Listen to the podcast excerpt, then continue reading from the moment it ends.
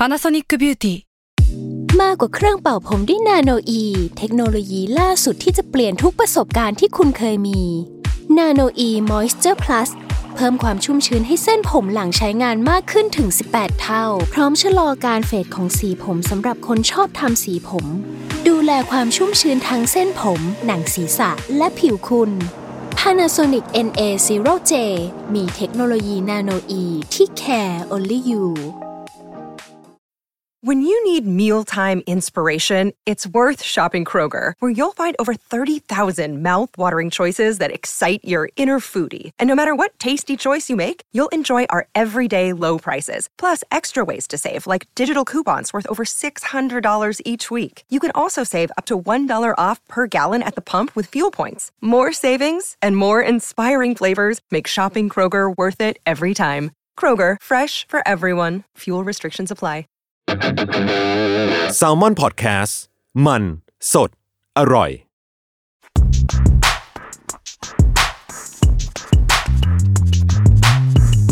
Sneaker On Site รองเท้าผ้าใบเลเวอร์สวั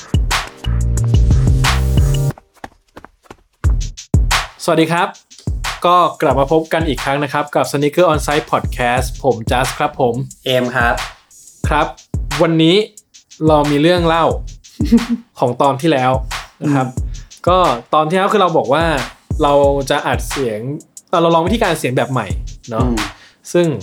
เราก็ต่อไมค์นั่นแหละแต่เราเข้าใจไปเองว่าเราต่อไมค์คือจริงๆแล้วไมค์ไม่ถูกต่อไมค์มันตั้งอยู่ตรงนี้แหละแต่มันไม่ได้เสียบใช่ใช่แล้วผมก็อัดไปสักถึงจุดนึงผมก็เริ่มเอะใจว่าอินเทอร์เฟซของโปรแกรมที่ผมเห็นเนี่ยมันดูแปลกๆเนาะเหมือนมันไม่ได้ต่อหรือเปล่าวะแต่ผมก็เลยขอพอสแล้วก็ไปเช็คแป๊บหนึ่งระหว่างที่อัดเลยแต่ผ่านไปประมาณเป็นชั่วโมงแล้วแล้วก็พบว่าอ๋อเราลืมเสียบ USB เข้าไปเท่ากับว่าตลอดเวลาทั้งหมดที่อัดมามันอัดด้วย MacBook ซึ่งถ้าหากว่ารู้สึกว่าเสียงมันก็ไม่แย่นี่ก็แปลว่า MacBook ตัวใหม่นั้นมีศักยภาพที่ดีสุดยอดแล้วมันอยู่ไกลเรามากเลยนะใช่ๆๆซึ่งหรืออาจจะเป็นเพราะว่าคนทำเสียงให้เราเก่งมากก็ได้ขอให้เป็นอันนั้นแล้วกันเนาะก็แต่ไม่รู้แหละแล้วก็แต่รอบนี้เราต่อไมค์แล้วครับเรามั่นใจว่าไมค์ถูกต่อเพราะว่าเราเห็นไฟที่ไมค์ขึ้นแล้วใช่เราก็เช็คเสร็จเรียบร้อยว่าไอ้ตรงที่มันขึ้นเนี่ยมันเป็นอินเทอร์เฟซมันน่าจะถูกแล้วแหละเนาะครับก็อุตลีอ่ะเนาะไม่ยอมไปเข้าห้องอัดดีๆถูกครับอ่ะครับผมวันนี้นี่อะไรคุยเล่นละหมดไม่มีครับก็โกสเตรทเลยครับได้ครับวันนี้เราจะพูดเรื่องแซมเปิลแซมเปิลคืออะไรครับแซมเปิลคือแบบของตัวอย่างอ่ะถ้าตรงๆอ่ะมันก็เลยแปลว่าเหมือนเวลาเราไปแบบไปตามห้างใช่มั้ยแล้วก็น้ำยาปรับผ้านุ่มยี่ห้อไหนดีนะกลิ่นไหนดีนะแล้วก็มีขวดให้1อันแล้วก็เปิดดมฟึดชื่นใจจังกลิ่นนี้หวานไปนะกลิ่นนี้ฉุนไปกลิ่นนี้ดีกว่าอย่างงี้มั้ยหรือไปเดินแล้วก็พี่ชิมมั้ยคะแล้วก็แบบมีน้ำผลไม้มันไม่ใช่อ่ะเพราะไอ้พวกนั้นเขาเทออกมาจากของจริงไงแล้วเขาแค่แบ่งใส่นี่มาแต่คนดูจะได้เห็นภาพว่าอ๋อนี่ไม่ใช่นะก็สอบของตัวอย่างไงอันเนี้ยแล้วแซมเปิลที่ของตัวอย่างนี่คืออะไรอ่ะแซมเปิลก็คือเป็นแบบตัวอย่างเพื่อทำทดลองอะไรบางอย่างเป็นเหมือนตัวต้นแบบได้จะเรียกอย่างก็ได้แล้วไม่เรียกโปรโตไทป์อะไรเงี้ยในในเชิงเทคนิคอะครับมันมีคำศัพท์ที่เกี่ยวข้องกับคำว่าโปรโตไทป์อยู่เยอะมากซึ่งบอกระดับของความไฟนอลแต่ละที่ใช้ไม่เหมือนกันโปรโตไทป์เป็นแค่คำหนึ่งเท่านั้นเหมือนกันมันมีแบบ one to one อะไรวะ Luxie แบบมันมีคำของเขาอะซึ่งวันนี้เราเลยจะมาพูดถึงคำพวกนี้กันพูดถึงเรื่องรองเท้าแซมเปิลแซมเปิลอะไรวะยังไม่เข้าเรื่องหาทางเข้าไม่ได้เลยพูดถึงเรื่องรองเท้าแซมเปิลพูดก่อนว่า มันเรื่องนี้มันคือเรื่องอะไรบางคนฟังแล้วรู้สึกแบบทำไมเราต้องพูดถึงของเขาตัวอย่างอ่ะผมว่าอย่างนึงนะคือณวันนี้บทสนทนาเรื่องรองเท้าแซมเปิลน่ะน้อยลงไปจนแทบผมรู้สึกว่าไม่มีใครพูดถึงแล้วจริงใช่แต่ว่าในสัก10 กว่าปีก่อนน่ะรองเท้าแซมเปิลเป็นเรื่องที่ทุกคนสนุกและตื่นเต้นมากใช่ใช่ใช่อ่ะเล่าด้วยบริบทเก่าก่อนละกันว่าใครฟังตอนลิมิเต็ดไปแล้วอะลิมิเต็ดมันสำคัญยังไงมันก็เป็นตามนั้นเนาะแล้วก็สิ่งหนึ่งที่หาได้ยากที่สุดก็คือ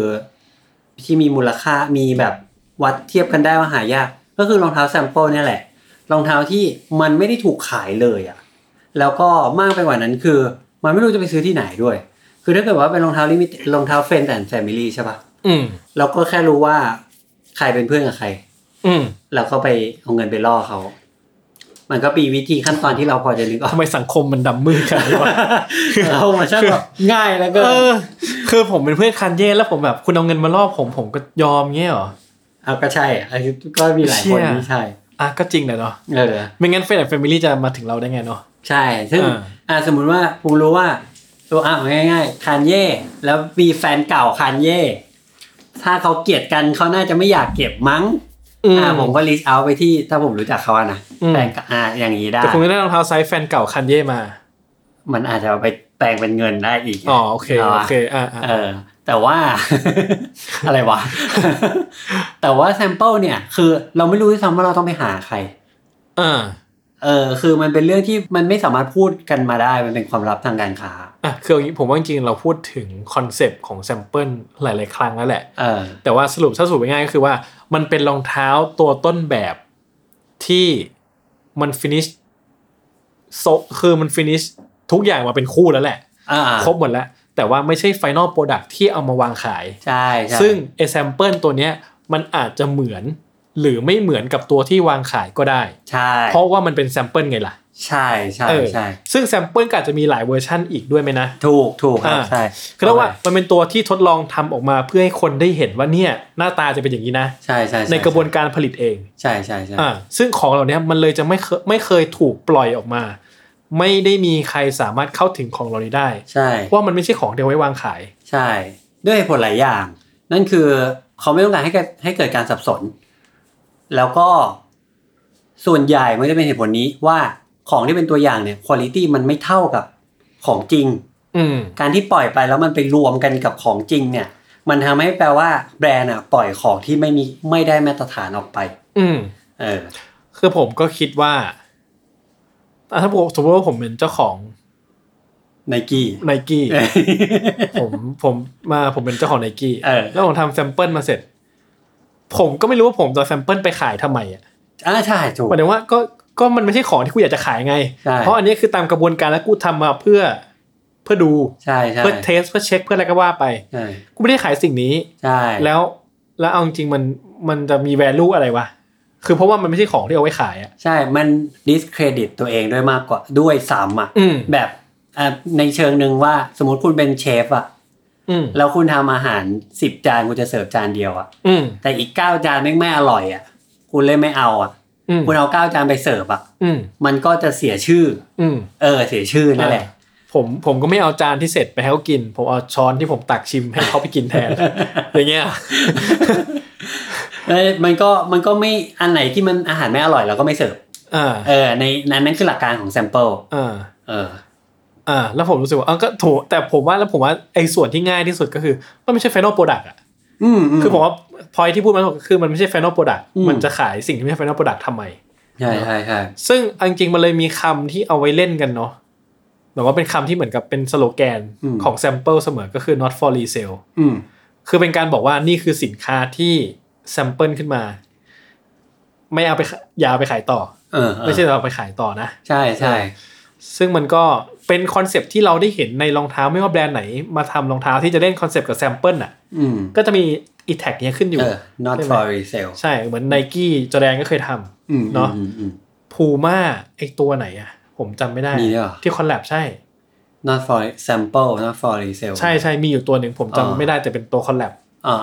ก็เล่นคอนเซปต์เนี้ยแล้วก็จะมีสโลแกนนี้อยู่เหมือนกันเนี้ยก็มันก็กลายเป็นสิ่งที่เหมือนกับเป็นสิ่งที่รู้กันในกระบวนการผลิตแล้วเนาะ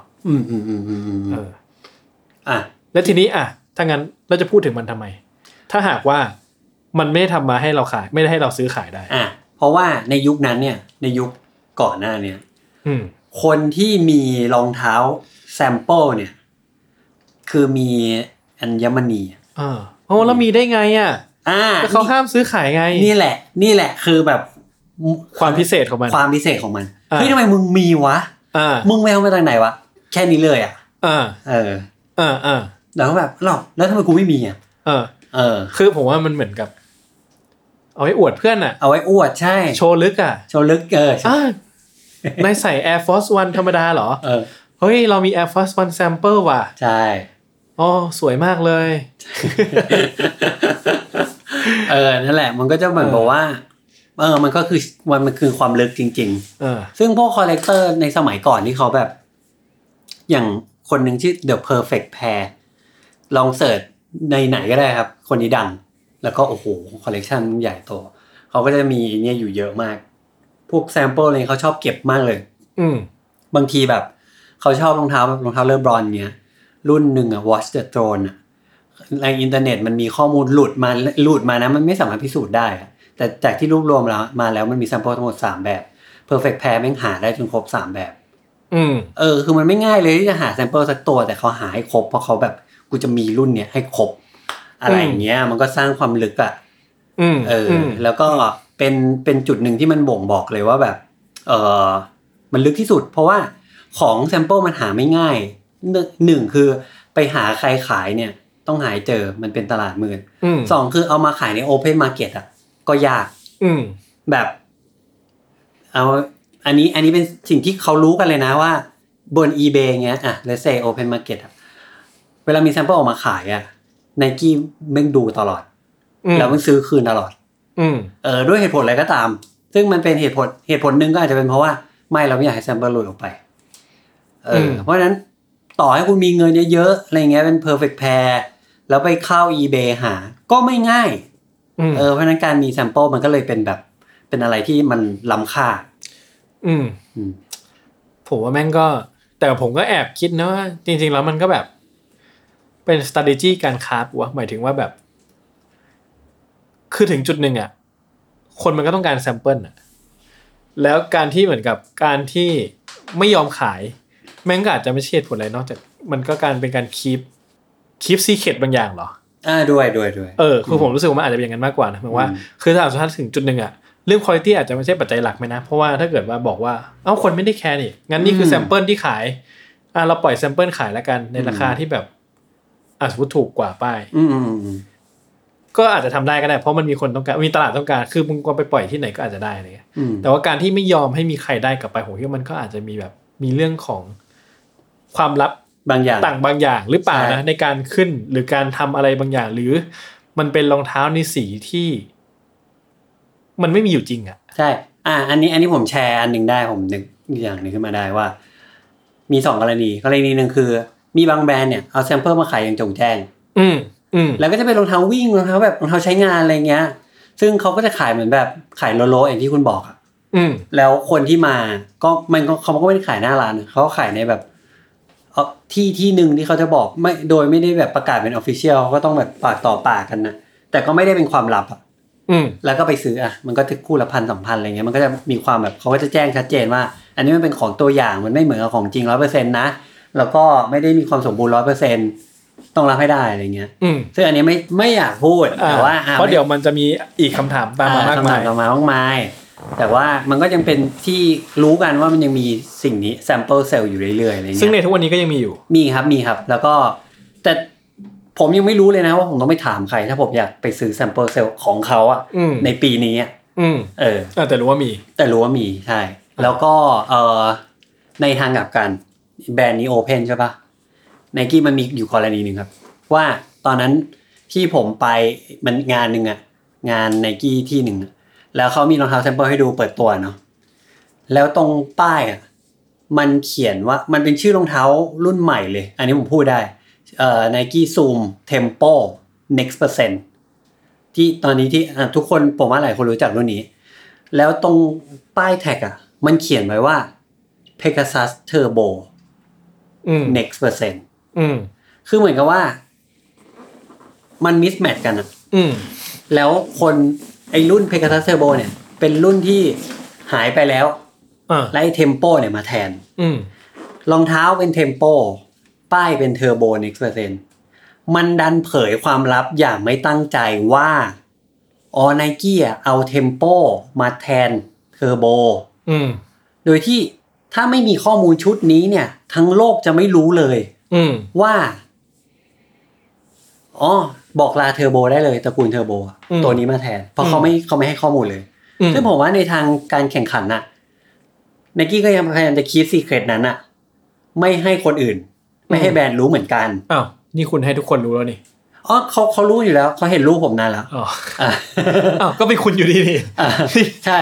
น่าแต่อันนี้มันชัดเจนไงแต่อีกการหนึ่งอ่ะมันนั่นแหละที่เอาผมคิดว่าอีกปัญหาหนึ่งที่มันจะตามมาก็คือว่ามันทำให้มาตรฐานของสินค้ามันจัดการยากขึ้นในความหมายนี้ก็คือว่าเราจะแยกไม่ได้อีกต่อไปว่าอะไรจริงอะไรปลอมใช่เพราะว่าอ้างได้หมดเลยอ้างได้ใช่เอาเนี่ยแซมเปิลไง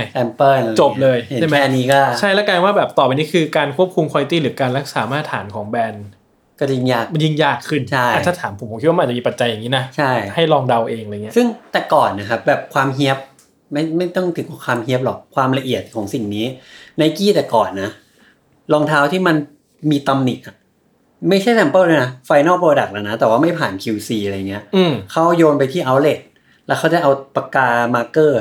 เขียนทับป้ายที่อยู่ในรองเท้าทุกข้างเขียนตัว B มันแปลว่ามันหมายถึง B เกรดก็คืออันนี้เป็นของมีตำหนินะเอาไปราคาเซลล์มันถึงได้มาเซลล์ไงอย่างงี้เวลาคนมาถามตามกรุ๊ปอ่ะเขาได้เกรดอะไรอ่ะพี่ครับมีรอยแบบนี้ สภาพ 93.7%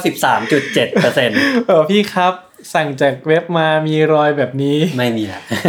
ปล่อยเบอร์เมื่อกี้เพิ่งปล่อยเบอร์พี่ครับทำไมกาวมันดูไม่ดีเลยอ๋อเออใช่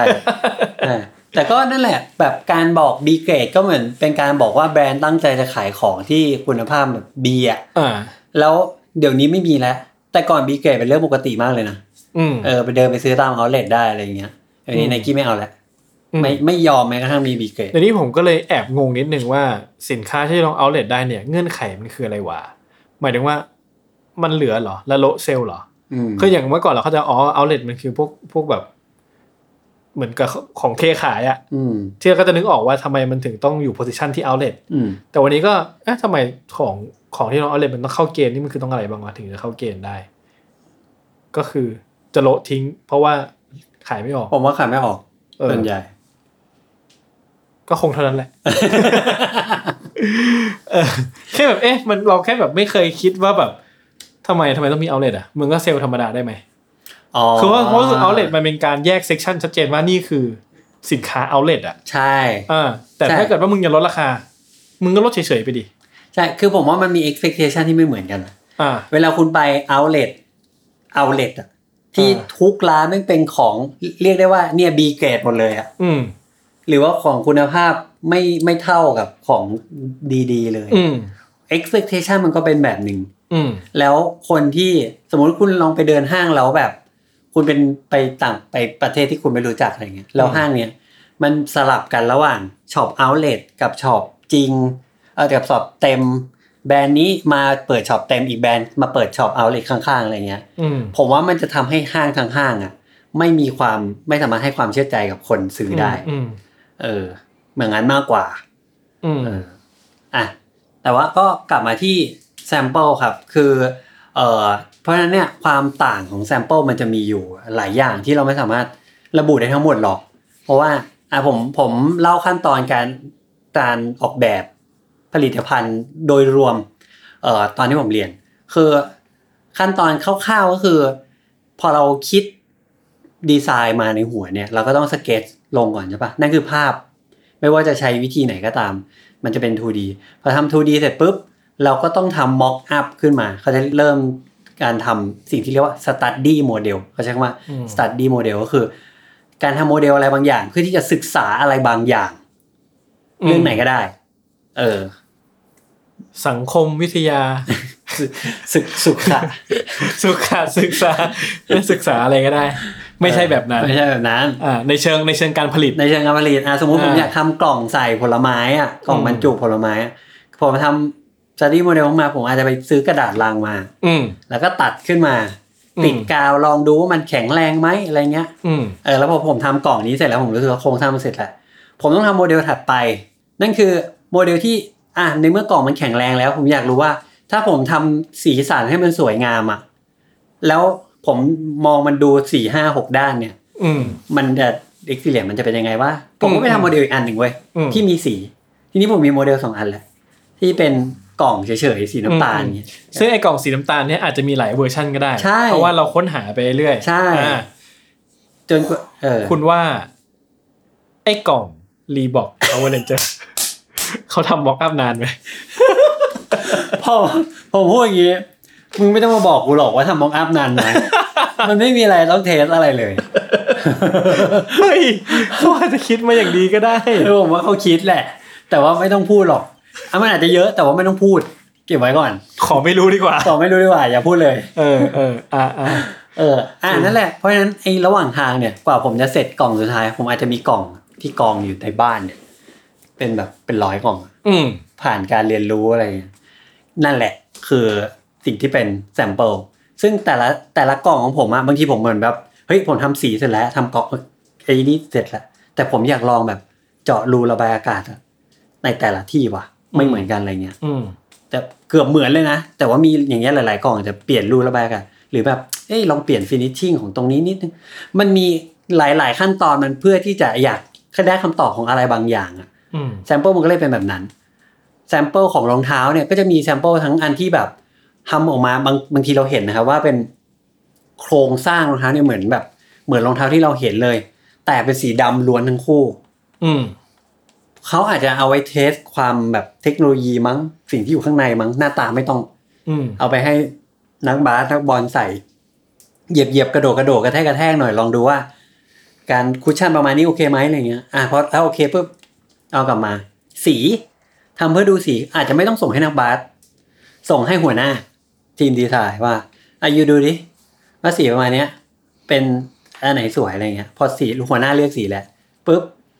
ก็อาจจะมีคนมาเสียบอีกทีนึงว่าคนนี้เป็นคนเลือกแมททีเรียลสีแดงแบบเนี้ยใช้หนังอันไหนดีหรือใช้พลาสติกหรือใช้อะไรดีเพื่อส่งไปที่โรงงานประกอบว่ามึงประกอบได้ไหมถ้าคุณเลือกแมททีเรียลแบบเนี้ยปรากฏโรงงานบอกว่าแบบนี้ประกอบไม่ได้เพราะมันปริวัสดุมันไม่ติดกาวกันได้มันเย็บไม่ได้ขอเปลี่ยนวัสดุเนี่ยมันก็จะมีแซมเปิลระหว่างทางอยู่เยอะมากและอีกทุกตัวระหว่างทางเนี่ยแหละคือสิ่งที่สนิเกอร์เฮดแม่งแบบกูจะเอาหมดเลยอ่ะเหมือนแบบมึงไม่ชอบหรืออะไรไม่เวิร์กกูไม่รู้อ่ะกูจะเอาหมดเลย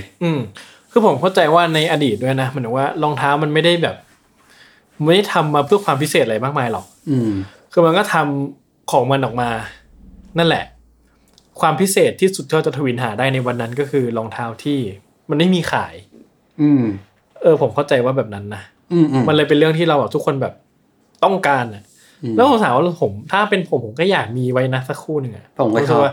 มันเราได้สัมผัสอะไรที่แบบว่าว้าวน่าตื่นเต้นจังเลยมันผ่านอะไรมาบ้างนะมันรู้สึกอย่างนั้นอะไรเงี้ยก็เข้าใจได้แต่ผมก็รู้สึกนั่นแหละมันก็ปัจจุบันคนมันไม่ได้สนใจสถานะของแซมเปิลแล้วอะไรเงี้ยใช่ๆซึ่งอันนี้ก็เป็นสิ่งที่น่าสนใจสำหรับผมเหมือนกันเพราะว่าอย่างผมเองผมยังรู้สึกว่าเมื่อไหร่ที่ผมมีโอกาสได้สัมผัสรองเท้าแซมเปิลอ่ะผมจะรู้สึกพิเศษมากๆไม่น้อยไปกว่าเดิมเลยไม่ว่ามันจะเป็นรุ่นอะไรนะแบบบางทีผมได้รุ่นที่มันแบบรุ่นธรรมดามากๆผมก็ยังอยากมีมันไว้แล้วก็มันมีอันนึงที่เรารู้สึกเราเห็นได้ชัดเป็นตัวอย่างได้ชัดก็คือตัวรองเท้า Air Yeezy Nike Air Yeezy One สีดำมันเป็นคู่ที่ Kanye West ใส่ขึ้นไปรับรางวัล Grammy ซึ่งอันนี้ถูกประมูลสุดท้ายถูกประมูลไป 1.8 ล้านเหรียญสหรัฐซึ่งก็จุกมากๆเป็นแบบ World Record ไปเลยแต่สีนี้คือมันมีอยู่คู่เดียวมีคู่เดียวครับซึ่งแบบลองดูดิว่าวัสดุมันไม่ได้ตรงกับ Yeezy 1เลยแล้วก็ texture อะไรไม่มีเลยแล้วถามว่ารองเท้า Nike Air Yeezy นะตอนนั้นแรปเปอร์ที่แบบดังที่สุดแล้วอ่ะเขาจะเอารองเท้าสีขาวดำเหรอในเมื่อเขาเป็นคนแบบจีจาดขนาดนั้นอะไรเงี้ยเขาเท่ๆเปล่าแต่ว่าแบบเนี้ยขำอะไรอ่ะผมกำลังคิดว่ามันจะเล่นอะไรไม่แต่ว่าแบบเนี้ยมันจะเป็นแซมเปิลหรอในเมื่อมันก็ถูกแบบเหมือนถูกทำมาเฉพาะเพื่อให้คนนี้ไปใส่นี่นะก็เขาทำมาเพื่อคนคนนั้นใส่นี่มันไม่ใช่ของที่ทำมาแซมเปิลหรือทดลองอะไรนี่นะใช่แต่ว่าในไอ้นี่อย่างหนึ่งคือมันขึ้นอยู่กับข้อมูลว่าเขาเพอร์ซีฟกันยังไงหมายถึงว่ามันถูกส่งต่อมายังไงซึ่งมันไม่ได้รับการยืนยันหรอกแต่ว่าไอ้Air Yeezyเนี่ยมันก็เป็นบอกอันนึงว่านี่เป็นแซมเปิลจริงๆที่ให้Kanyeลองใส่ดูแล้วก็อายุไปใส่ขึ้นGrammyแม่งเลยอะไรเงี้ยแล้วก็ถ้าโอเคแล้วอายุมาบอกแล้วก็จะได้เริ่มผลิตจริงแต่ว่ามันไม่ใช่แค่นั้นเนี่ยมันไม่ใช่แค่ว่านี่เป็นแซมเปิลหรือไม่ใช่มันเป็นคู่ที่คนเนี้ยแม่งใส่ด้วยคือมันเป็นสองอันแล้วที่มี value มันก็คล้ายๆกับรองเท้าอย่างแบบรองเท้าของนักกีฬาที่ทำมาเพื่อนักกีฬาคนนั้นไปเลยแล้วก็เลยมีแซมเปิลในอีกแบบนึงที่เป็นอย่างเงี้ยเหมือนกันนะที่อยู่ในโลกของส่วนใหญ่คือรองเท้าบาสละกันมันคือสิ่งที่เรียกว่า PE คือเขาว่ามันย่อมาจาก player exclusive หรือบางคนบอก player edition อะไรอย่างเงี้ยแต่ในความหมายแล้วก็คือเป็นของเฉพาะตัวของ player ใช่เหมือนแบบทำให้คนเนี้ยซึ่งเราก็จะเห็นอย่างแบบยกตัวอย่างอันนี้ที่ผมให้ดู Jordan 5 PE คืออันนี้แหละคนอาจจะบอกว่ามันก็คล้ายๆ Jordan 5ที่เราเคยเห็นในขายไม่ใช่หรออะไรเงี้ยจริงๆแล้วไม่ใช่เพราะว่าJordan Brand เนี่ยเขาก็ไปเซ็นสัญญาสปอนเซอร์กับทีมมหาลัยในอเมริกาอยู่หลายโรงเรียนซึ่งเป็นโรงเรียนใหญ่ทั้งนั้นเลยแล้ว tradition ของเขาก็คือเมื่อเปิดซีซั่นใหม่มีเด็กนักบาสนักเรียนชุดใหม่แล้วเนี่ยทุกคนจะได้รับ Air Jordan รุ่นพิเศษที่เป็นสีของโรงเรียนอยู่แล้วไอ้อย่างเงี้ยแหละก็เป็นไอ้พวกเนี้ยแหละเป็นอันที่นักสะสมก็ตามหาเหมือนกันซึ่งอันนี้มันยิ่งง่ายเข้าไปใหญ่ตรงที่ว่าอยู่ไปดูดิว่าสมมติปีนี้เขาออกเนี่ย UNC เนี่ย North Carolina สีฟ้าเนี่ยอยากได้ Jordan 5 สีฟ้าแบบนี้ใช่ป่ะแล้วเป็น PE ด้วยเป็นรุ่นที่ไม่ขายด้วยอยู่ก็ไปดูว่าทีมนักบาส15คนน่ะมันชื่ออะไรบ้างแล้วอยู่ก็ไปเสิร์ชไปหาชื่อแล้วอยู่โทรหามันทีละคนว่ามึงไอ้หนูขายเปล่าให้เท่านี้อะไรเงี้ยมันก็จะกลับมาคำถามผมด้วยว่าถ้ามันเป็นอย่างเงี้ยมันก็ไม่ใช่ตัวแซมเปิลหรือตัวทดสอบอะไรนี่ในเมื่อมันทำมาเป็นพิเศษเพื่อ purpose บางอย่างไงใช่แต่ว่าผมว่าสุดท้ายพวกนี้มันถูกรวมเข้าไปเหมาเข้าไปในแซมเปิลหมายถึงว่าเหมาเข้าไปในสิ่งที่ไม่ได้ถูกนำมาวางขายหรือไม่ได้ถูกนำมาวางขายแต่ว่าในตลาดมันจะทิศว่าคือเราก็ไม่ได้ officially say ว่ามันคือแซมเปิลป่ะแต่หมายว่าสถานะมันใกล้เคียงกันใช่สถานะก็คือรองเท้าที่ต้องมี access ถึงจะเข้าถึงได้ถูกใช่ใช่ใช่ใช่แล้วก็ไอตัวความเป็น PE เนี่ยก็ก่อนที่จะมีพวกสนิกเกอร์บูมในยุคล่าสุดเนี่ยเนาะไอรุ่นในพวกนี้แหละก็เป็นอันที่แบบมีค่ามากที่สุดเลยแบบเพราะว่านักบาสหรือว่าทีมสปอร์ตของอเมริกาอย่างที่เราเคยเล่าหลายทีแล้วว่าเรื่อง dress code มันแรงก็คือทุกอย่างที่สวมใส่ลงสนามเนี่ยต้องเป็นสีเดียวกันกับสีที่ถูกล็อกไว้กับทีมนั้นนะเพราะนั้นถ้าเกิดว่าแบรนด์จะสปอนเซอร์นักกีฬาแล้วตัวเองออกรองเท้ามาแค่สีขาวกับดำไม่มีสีเขียวตามโรงเรียนเขาอ่ะมึงต้องไม่ทำมาแม้เขาไม่ให้ใส่ลงสนามแบรนด์ก็ได้ไม่เป็นไรเลยก็ทำมาแค่16คู่เองแล้วก็ไปสั่งโรงงานทำมาแล้วก็ส่งให้นักกีฬาก็ไม่มีขายแต่กลายเป็นว่าแทนที่มันจะเป็นอุปกรณ์ที่แบบ cover ในเรื่องกฎนี้เท่านั้นเนี่ยมันกลายเป็นว่ามันกลายเป็นของล้ำค่าไปเลยไปทางนั้นซึ่งไอตัว sample เองเนี้ยแบรนด์ก็รับรู้แล้วก็กระแสของมันเขาก็รับรู้แล้วก็บางทีเขาก็ใช้ประโยชน์จากมันเหมือนกัน อย่างมันจะมีนางบาสคนหนึ่งถ้ารู้จัก Y2K ก็จะรู้จักและดูบาสก็น่าจะรู้จักนางบาสคนนี้ชื่อราชีดวาเลสเขามีโลโก้ที่เป็นไอคอนิกมากๆใช่ประมาณหนึ่งเลยทีเดียวใช่ราชีดวาเลสเป็นแบบนักบาสเขาใช้คำว่านักบาสตัวแสบคนหนึ่งแล้วกันมีสีสันแล้วก็มีฝีมือด้วยแต่ว่าในยุคที่เขาเล่นเขาเล่นยุคประมาณปี2000พวกยุค2000ประมาณเนี้ยแต่เขาอ่ะเป็นคนเดียวที่ยังใส่ Air Force One อยู่ลงคอร์ดทั้งที่ตอนนั้นมันเป็นแบบเป็น Air Max ช็อคอะไรไปโอ้โหไอ้ราชีดเนี่ยยังชอบใส่ Air Force One รองเท้าเก่าๆอยู่มากใส่บ่อยจนแบบ Nike มันก็แบบจนแบบสื่อก็จับตามองคนก็แบบว่าไอคนนี้มันเท่ว่ะมันยังใส่ Air Force One อยู่แล้วมันก็แสบด้วยอะไรเงี้ยปรากฏว่า Nike ก็เลยผลิตจริงเลยผลิตรองเท้าคือทุกวันนี้ต้องผลิตรองเท้าเพื่อให้ไอ้ราชีดเนี่ยไปใส่ลงเล่นนะเป็น PE อ่ะแล้วก็ไหนๆก็ไหนๆในเมื่อมันคาแรคเตอร์มันขายของได้อ่ะทำรองเท้าแล้วก็มี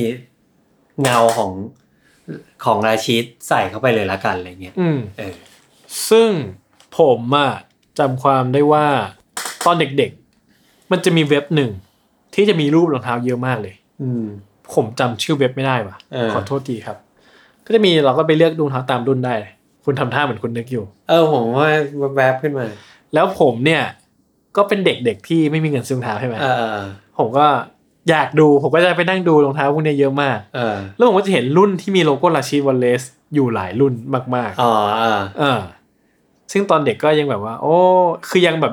ยังตามไม่ค่อยทันว่ามันคืออะไรนะเหมือนว่าการออกรองเท้าเอดิชั่นพวกนี้คืออะไรกันนะแต่ว่าเห็นมาตลอดว่าโลโก้มันคืออะไรเงี้ยแล้วก็เราพอโตขึ้นถึงได้เข้าใจว่าในกลไกนะไอพีอีอะไรอย่างงี้เนาะมันเป็นยังไงอะไรเงี้ยก็จริงก็น่าตื่นเต้นว่ะอะไรเงี้ยนั่นแหละครับเราแค่นี้ไม่มีพอยไปสู่อะไรจริงๆเล่าให้ฟังว่ากูก็เคยเจอโอเคซึ่งไอ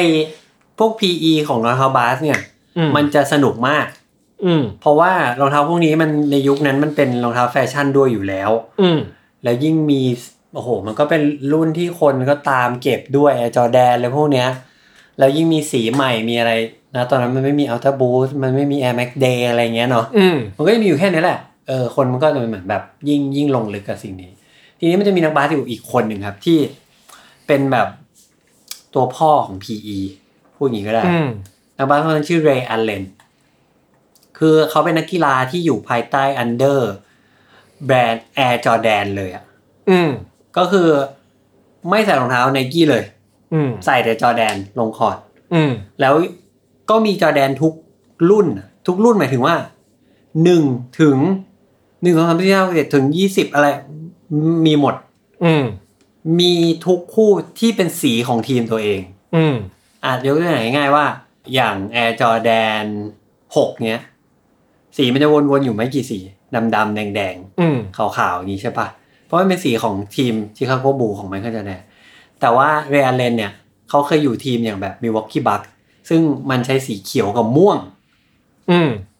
เรอัลเลนก็จะมีรองเท้าที่เป็นแบบแอร์จอร์แดนสีเขียวม่วงซึ่งไม่เคยมีมาก่อนเพราะว่าไมเคิลจอร์แดนไม่เคยอยู่ทีมที่ใส่สีนี้เว้ยแล้วก็มีมีจอร์แดนแทบทุกรุ่นเลยเพราะเขาต้องใส่แอร์จอร์แดนลงสนามอ่ะ7 8 13 14มีหมดเลยที่เป็นสีเขียวอ่ะแล้วแอร์จอร์แดนพวกสีแบบเนี้ยก็ไม่เคยทำออกมาขายเลยมันก็เลยยิ่งทำให้แบบรองเท้าแอร์จอร์แดนที่หายากอยู่แล้วเนี่ยแล้วเป็นสีนี้ด้วยเป็นของเรอัลเลนด้วยแล้วมันยังดันปักเลข34เบอร์เสื้อเขาลงไปอีกเนี่ยมันก็เป็น PE ที่แบบเหล่าคอลเลกเตอร์ก็ตามหาเหลือเกินแล้วผมว่าเขามีเป็นพันคู่นะถ้ามาถึงตรงเนี้ยผมอ่ะแม่งก็จะเทใจว่าไอ้อะไรอย่างเงี้ยแม่งอยู่หมวด limited edition มากกว่า sample ใช่เพราะผมอ่ะรู้สึกว่ามันคือการทำเรโทรบางอย่างเพื่อคนนี้เพราะคนนี้แม่งต้องการอ่ะผมว่าคอนดิชั่นมันเป็นอีกอย่างนึงอ่ะนะคือผมอ่ะรู้สึกอย่างนั้นผมรู้สึกว่าถ้าถามผมเพราะว่าแม่งมันเหมือน Friends and Family อ่ะคือมันทำมาพิเศษเพื่อใครบางคนเท่านั้นอะไรเงี้ยผมจะมองอย่างนี้มากกว่านะ ขอต่ออีกสักนิดนึงครับ พอทิ้งท้ายเล่นเหมือนคนดื้อนะแล้วแบบไอ้เหี้ยมาแย้งกูแล้วกูยังไงกูจะพูดอ่ะไม่เหนื่อยอีกนิดนึงอ่ะเสื้อไอ้ PE พวกนี้มันก็ต่อเนื่องไปถึงแบบมันไม่ใช่แค่ดีเทลสีที่ไม่เหมือนมันจะมีโลโก้ที่แบบ Nike ออกแบบมาเพื่อแบบเพื่อนักบาสคนนั้นน่ะซึ่งไอ้โลโก้เนี้ยมันพวกนี้มันจะสนุกมากผมว่าเนี้ยมันจริงๆเพราะว่ามันพอเรามองที่โลโก้ดีๆเราจะรู้เลยว่าแบบมันเป็นตัวหนักตัวอักษรแล้วก็เบลนด์อยู่กับเบอร์แล้ว Nike แม่งแบบช่างออกแบบโลโก้พวกนี้ได้เก่งเลยผมว่าก็เบียวประมาณนึงนะหมายถึงว่าแบบเฮ้ยกูมีชื่อที่เป็นโลโก้ตัวเองเว้ยอยู่บนรองเท้าอะไรอย่างเงี้ยผมว่าโลโก้อันนึงที่ปวดตาที่สุดอ่ะคือของเมโลตัว M แล้วมันแบบอ่ะเป็นแหลมๆยึกๆแล้วผมแบบไอ้เหี้ยปวดตาชิบหายอะไรแบบนั้นอะไรเงี้ยซึ่งมันก็มีคือผมว่าต้นทางจริงๆมันก็คงเป็นจัมป์แมนนั่นแหละหมายถึงว่าการเกิดขึ้นของจัมป์แมนมันก็เป็นต้นทางให้นักบาสมันก็มีโลโก้ของตัวเองมากขึ้นอะไรเงี้ยแต่ซึ่งส่วนมากแล้วมันมักจะเป็นแบบเป็นฉายเหมือนกับมันจะชอบใช้เป็นฉายากึ่งๆฉายาใช่อะไรเงี้ยอย่างแบบถ้านึกถึง Adidas ก็แบบดีโรสอ่ะที่เป็นตัวดีแล้วก็ดอกกุหลาบใช่อะไรเงี้ยมันก็จะมีความอะไรอย่างนั้นหรือว่าแบบอย่างถ้าเป็นแบบคริสพอลเงี้ยมันคือ CPT อะไรเงี้ยมันก็จะเป็นโลโก้แบบนั้นเหมือนมีตัว C ตัว P แล้วก็เลข3อยู่ในอะไรเดียวกันอะไรอย่างนั้นใช่ๆๆผมว่ามันก็จะมีอะไรอย่างนี้อยู่เนี่ยหรือบางคนมันก็จะเป็นเซอร์ๆหน่อยมั้ยเป็นรูปอะไรไปเลยไม่รู้เหมือนกันก็ทีนี้ผมก็ยังพยายามดันทุลังอยู่ว่ารองเท้าพวกเนี้ยที่คุณบอกว่ามันไม่เข้าขาแซมเปิลอ่ะถ้าคุณมีของหลักฐานเพิ่มมาสู้ใช่ไหมถ้าคุณเปิดดูป้ายข้างในเนี่ยมันจะมีข้อมูลบางอย่างที่ระบุไว้ว่าพวกนี้จัดอยู่ในเขตแซมเปิลเหมือนกันเฮ้ยข้อมูลนี้คืออะไร แปลว่าคือแซมเปิลทุกคู่จะมีข้อมูลแบบนี้ใช่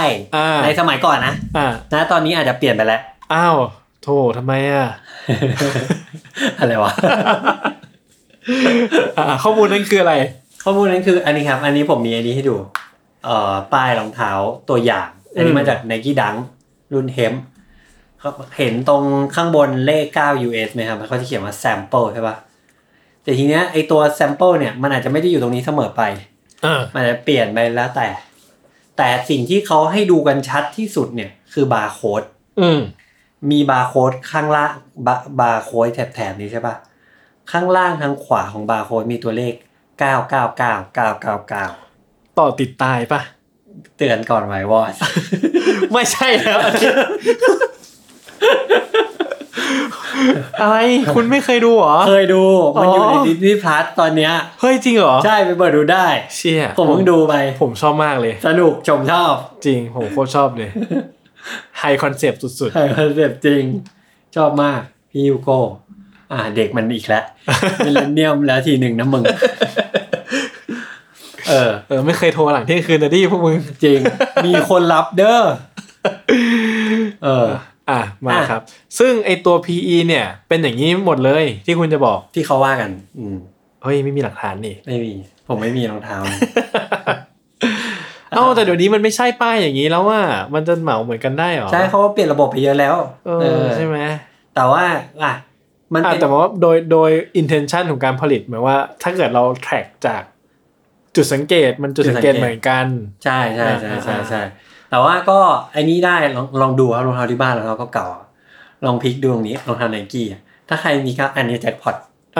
เป็นรองเท้าแซมเปิลมี2อย่างไม่แซมเปิลก็ของปลอมครับใช่ ดูฟอนต์ดีๆถ้ามันไม่ใช่ยากอีกต้องไม่หาว่าเวอร์ชั่นฟอนต์มันคือของปีไหนยากอีกผมว่าเป็นภาระแล้วใช่แต่ว่าก็นั่นแหละครับบางทีมันก็มีการผลิตรองเท้าแบบที่เหมือนเป๊ะเลยนะแต่เป็นแซมเปิลต้องพลิกดูป้ายเอาซึ่งนอกจากนี้มันยังมีรองเท้าที่กล่าวอ้างว่าอินสไปร์มาจากแซมเปิลอีกเช่น Panda Dunk อะไรอย่างเงี้ย Panda Dunk ใช่ไม่ใช่ Panda ยุคใหม่นะไม่ใช่ Panda ที่เขารีสต็อกเป็น100รอบนะPanda Pigeon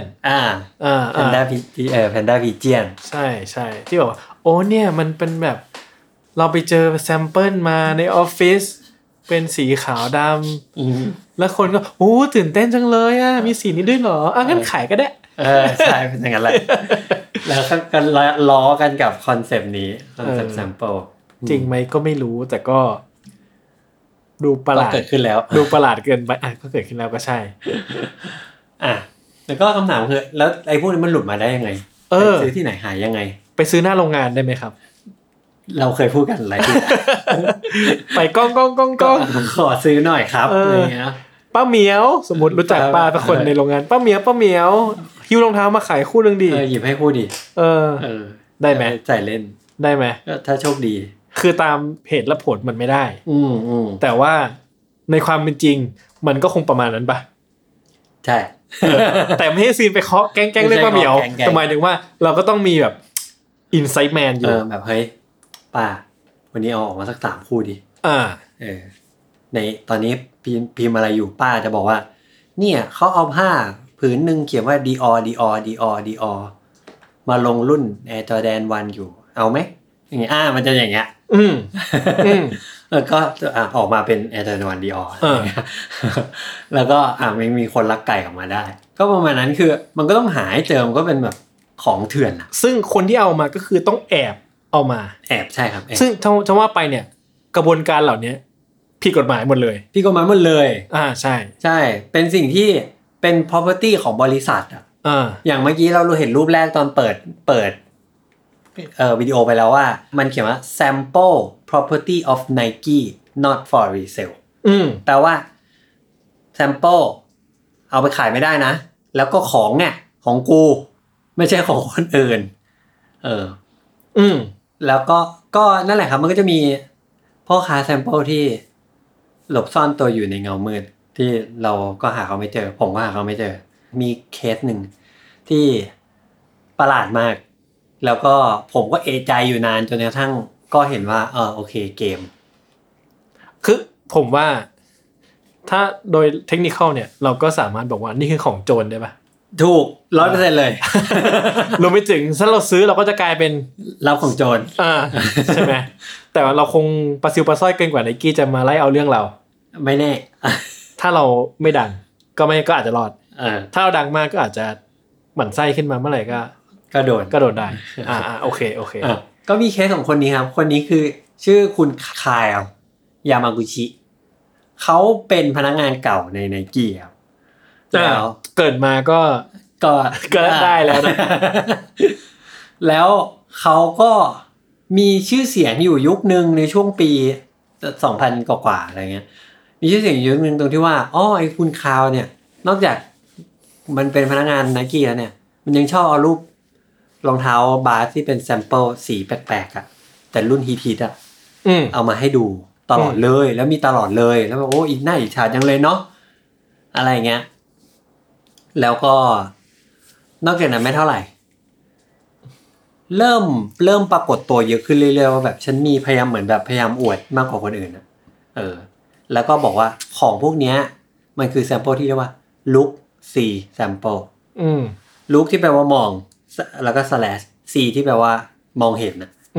ก็คืออันนี้เป็นถ้ามองจะเห็นถ้าไม่มองไม่เห็น ต่อครับ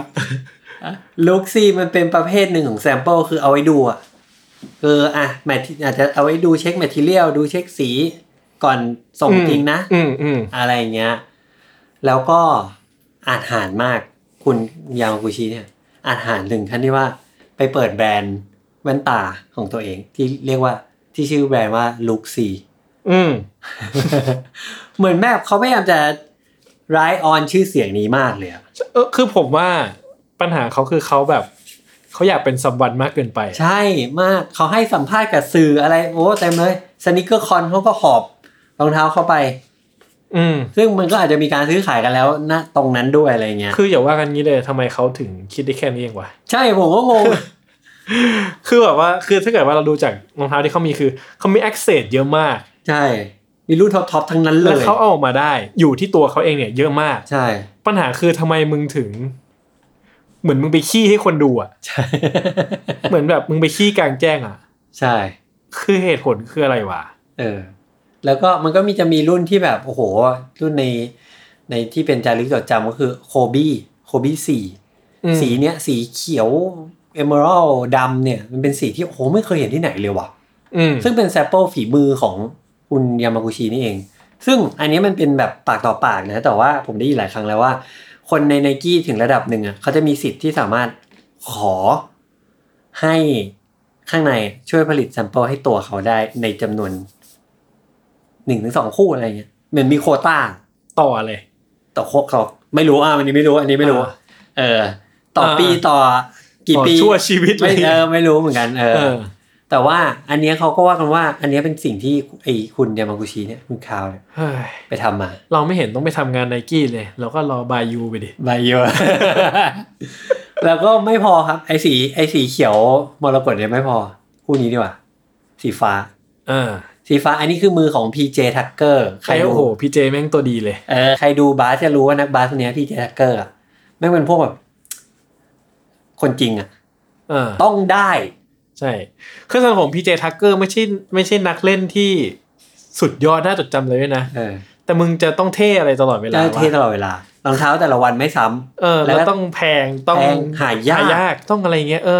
ต้องแบบใส่ขิงมากๆเลยใช่ใช่แล้วคือมันฟังก์ชันนอลในแบบของมันนะคือแบบว่ามันเคยมีครั้งหนึ่งผมจำได้ขึ้นใจประมาณหนึ่งคือไอเซ่โทมัสใส่โคบี้มั้งตัวเก่าสักตัวหนึ่งอ่ะหลังโคบี้ตายแล้วหรือไงเนี่ยสักอย่างหนึ่งก็จะโชว์แบบโชว์ซึ้งอ่ะปรากฏว่าพังระหว่างเกมมันเก่าใช่อะไรเงี้ยแต่ของ PJ Tucker ไม่เคยเกิดเหตุการณ์นี้ขึ้นเลยอาจจะเปลี่ยนทุกควอเตอร์ไง ไม่ทันพังซึ่งกลับมาที่คู่สีฟ้าคู่นี้ครับคือเป็นคู่ที่ PJ Tucker โมไว้หนักมากว่าแบบอยู่เคยเห็นคู่นี้ใช่ปะไม่มีอยู่คู่หรือ2คู่ในโลกอะไรเงี้ยแหละแล้วก็แบบโมหนักมากว่ากว่าจะได้มาเลยทุกคนก็รู้ดีทุกคนเคยเห็นรองเท้าคู่นี้ซึ่งยังไงรู้ป่ะครับรองเท้าคู่นี้แม่งคือแซมเปิลฝีมือของคาวยามากุชิข้างในเป็นรูปของเขากับเมียเขาแต่งงานกัน นี่คือรองเท้าที่เขาถือวิสาสะทำแซมเปิลให้ตัวเองให้งานแต่งงานของตัวเองแม่งก็เลยแลโคตรแลอะไรอย่างเงี้ยเพราะไม่มีใครมันจะทำให้มึงประเด็นคือถ้าเกิดว่าไม่มีใครรู้จักก็ไอ้เหี้ยรองเท้านี่แม่งหน้าใครอยู่ในนี้วะแต่เป็นผมไม่กล้าใส่นะคือผมรู้สึกว่าไอ้ที่มันเป็นของคนอื่นเกินไปอ่ะใช่มันปักชื่ออะไรไปเรียบร้อยอ่ะแล้วก็คือปักชื่อผมยังยอมรับได้อ่ะมีหน้าแต่มีหน้ากับเมียเนี่ยผมรู้สึกว่าแบบคือกูเป็นส่วนหนึ่งของชีวิตมึงแล้วนะเป็นหนุ่มผมใส่ไม่ลงอ่ะผมรู้สึกมันเกินไปอ่ะก็นั่นแหละครับแล้วก็หลายคนที่ยังสงสัยว่าอ้าวแล้วคุณคายามากุชิเขารอดมาได้ไงอ่ะคำตอบคือเขาไม่รอดครับ เขาก็โดนรวบสุดท้ายแบบดังเกินโอ้โหผมจำได้ตอนที่เขาโดนรวบเขาดังขึ้นมาเรื่อยๆอ่ะได้ลงหนังสือสแลมเลยนะสุดท้ายโดนรวบโดน Nike จับซึ่งผมว่าที่เขาโดนเหตุผลหนึ่งเพราะเขาเป็นพนักงานเองด้วยแหละใช่คือผมว่ามันกลายเป็นว่ามันมี conflict of interest กันอยู่อ่ะชัดเจนใช่แล้วคือถ้าเกิดว่าเขาเป็นคนนอกคนอะไรเงี้ยเป็นพ่อค้าทั่วไปผมคิดว่ามันยังมีโอกาสที่มันจะมองข้ามๆได้ใช่ซึ่งแบบในช่วงหลังๆนี่เขาดังเขาลาออกจาก Nike นะก่อนแต่ว่า Nike ก็แบบไม่มึงก็ต้องโดนอยู่ดีก็ทำไว้ตั้งเยอะนี่ทำไว้ตั้งเยอะจริงใช่ไหมก็ดีเฮ้ยมันก็ทำให้ผมเคยคุยกับคนเรื่องเนี้ยว่ามันมีคนขายคนหนึ่งในไทยมีอยู่ร้านหนึ่งที่ไม่เอ่ยแล้วกันไม่เอ่ยแต่ว่าผมก็ตื่นเต้นนะต้องเล่าให้ฟังว่าไอ้เหี้ยนี่ยุคนี้ยังมีอีกเหรอวะแล้วคุณก็เปิดให้ดูว่านี่ไงคนนี้ผมก็ไปไล่ดูไม่นานเนี้ยเอ้ายังมีมาอยู่เลยชาวิสอะไรยังมีเลยที่เห็นคือ Air Max 1 Travis ที่ยังไม่มีใครได้ซื้อขายเกิดขึ้นในโลกเนี้ยแต่มีออกมาขายอยู่ในมือเขาอะไรเงี้ยไซส์เดียวอะไรเงี้ย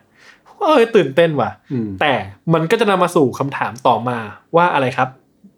ของปลอมเปล่าใช่คือคนขายคนเนี้ยก็ชัดเจนนะว่าเขาก็บอกว่าความเสี่ยงเนี้ยเป็นความเสี่ยงของผู้ซื้อแล้วกันใช่เพราะว่าคือเขาหามาได้แต่เขาก็จะไม่มาฟันธงหรือคอนเฟิร์มให้ว่าเนี่ยแท้ชัวร์แซมเปิลชัวร์หรืออะไรชัวร์แต่คือก็หลุดมาอยู่ที่มือเขาเนี่ยได้มาแท้หรือปลอมก็ไปดูเองไปเสี่ยงกันเอาเองหรือว่าสีบางสีที่เขามีอ่ะมันไม่ได้มีขายนะ อะไรเงี้ย มั่นใจไหมก็มาเสี่ยงกันไปเองอะไรเงี้ยเขาก็มีมาให้นะซึ่งบอกว่ามันก็เป็นคำนามคลาสสิกของโลกนี้แหละแล้วมันจะวนไปถึงช่วงต้นที่ผมพูดว่าปัญหาหนึ่งก็คือคนมันแยกไม่ได้ว่าของแท้หรือของปลอมเพราะมันไม่สามารถ verify จากอะไรได้เลยอ่ะใช่เพราะ Nike ก็ไม่จะไม่บอกหรอกว่าแซมเปิลนี้ของแท้ แซมเปิลนี่แท้ครับเลยมันแบบยังไงอยู่วะเขาก็จะบอกว่านี่ไม่ใช่ของ Nike เลยเขาปฏิเสธนี่ไม่ใช่สินค้าของ Nike อะไรเงี้ยก็มันก็จะบอกว่าก็ไม่ใช่สินค้าจริงๆอ่ะใช่แล้วก็เพราะฉะนั้นการที่แบบเราจะซื้อของแซมเปิลมันแบบโอ้โหมันลึกลับมากแบบมันลึกลับจริงๆจนที่แบบเราไม่รู้ว่าเราจะเอาอะไรเป็นยึดหลักอ่ะซึ่งผมก็ไม่รู้ว่ากระบวนการในโลกนี้มันเกิดอะไรขึ้นนะผมก็รู้สึกว่ามันน่าประหลาดใจที่ในโลกที่เรารู้สึกว่ามันง่ายขึ้นมากๆอย่างทุกวันเนี้ยการที่จะหาของหายากของแพงของอะไรก็ตามมันหาง่ายมากเลยหรือถ้าเกิดแฟนหรือแฟมิลี่หรืออะไรเงี้ยหรือรีเจียนนู้นรีเจียนเนี้ยเราสามารถหาได้หมดเลยอ่ะมันง่ายขึ้นเยอะมากแต่แซมเปิลอ่ะผมว่ามันลับแลขึ้นกว่าเดิมมากๆเหมือนกันหมายถึงว่ามันเราไม่เห็นการมีแซมเปิลหลุดออกมาเท่าไหร่เลยหรือน้อยหรือน้อยมากๆหรือแบบแทบไม่เห็นแล้วด้วยซ้ำมั้งอะไรเงี้ยซึ่งผมว่ามันก็น่าสนใจว่าจริงๆแล้วกระบวนการของการผลิตมันเกิดอะไรขึ้นบ้างเหมือนว่ามาตรการในการควบคุมสิ่งเหล่านี้มันมากขึ้นไหมนะหรือตลาดเองก็ต้องการมันน้อยลงไปด้วยมันก็ไม่ได้คุ้มที่เสี่ยงที่จะออกมาหรืออะไรอีกต่อไปอะไรอย่างนี้หรือเปล่าอะไรเงี้ยผมว่ามันก็น่าสนใจอะไรเงี้ยว่ามันยังไงกันวะแต่ผมก็อยากมีนะผมต้องบอกใครผมก็ไม่รู้พูดไปเรื่อยๆเดี๋ยวมีคนมาหาเองเงี้ยหรอได้เหรอก็นั่นแหละครับก็หลายคนก็บางทีก็อยากซื้อรองเท้าผมเองเนี่ยบางทีผมไปเจอรองเท้าเขาบอกว่าเป็นแซมเปิลแล้วผมก็พยายามตรวจสอบด้วยข้อมูลที่ผมรู้อะนะว่าดีเทลมันตรงว่ะน่าจะเป็นแซมเปิลจริงๆแล้วก็พอใจมันเริ่มไปแล้วว่าอยากได้อยากซื้ออะไรเงี้ยมันจะมาทบทวนกับตัวเองทีว่าแล้วมึงรู้ได้ไงว่าแซมเปิลนี้ของจริงวะมันไม่มีใครมายืนยันอะไรให้ทั้งนั้นอ่ะใช่วัสดุก็อาจจะบอกไม่ได้ด้วยใช่ไหมฟินิชชิ่งก็บอกไม่ได้บอกอะไรไม่ได้เลยอย่างเงี้ยแล้วก็เราจะยอมเสียเงินขนาดนี้หรอเพราะรองเท้าแซมเปิลมันจะแพงกว่าใช่ของเถื่อนนะเนาะใช่เราจะเสียเงินอย่างนี้ด้วยการที่เขาแค่เขียน description ว่าแซมเปิลแล้วเราก็ยอมหมดเลยหรอมันก็จะเป็นอย่างนี้นิดนึงอ่ะก็ดีครับได้ครับทุกวันนี้ผมก็ว่าแซมเปิลมันก็ไม่เหมือนเมื่อก่อนขนาดนั้นแบบแต่ก่อนเนี่ยแซมเปิลคือจุดสูงสุดของความหายาก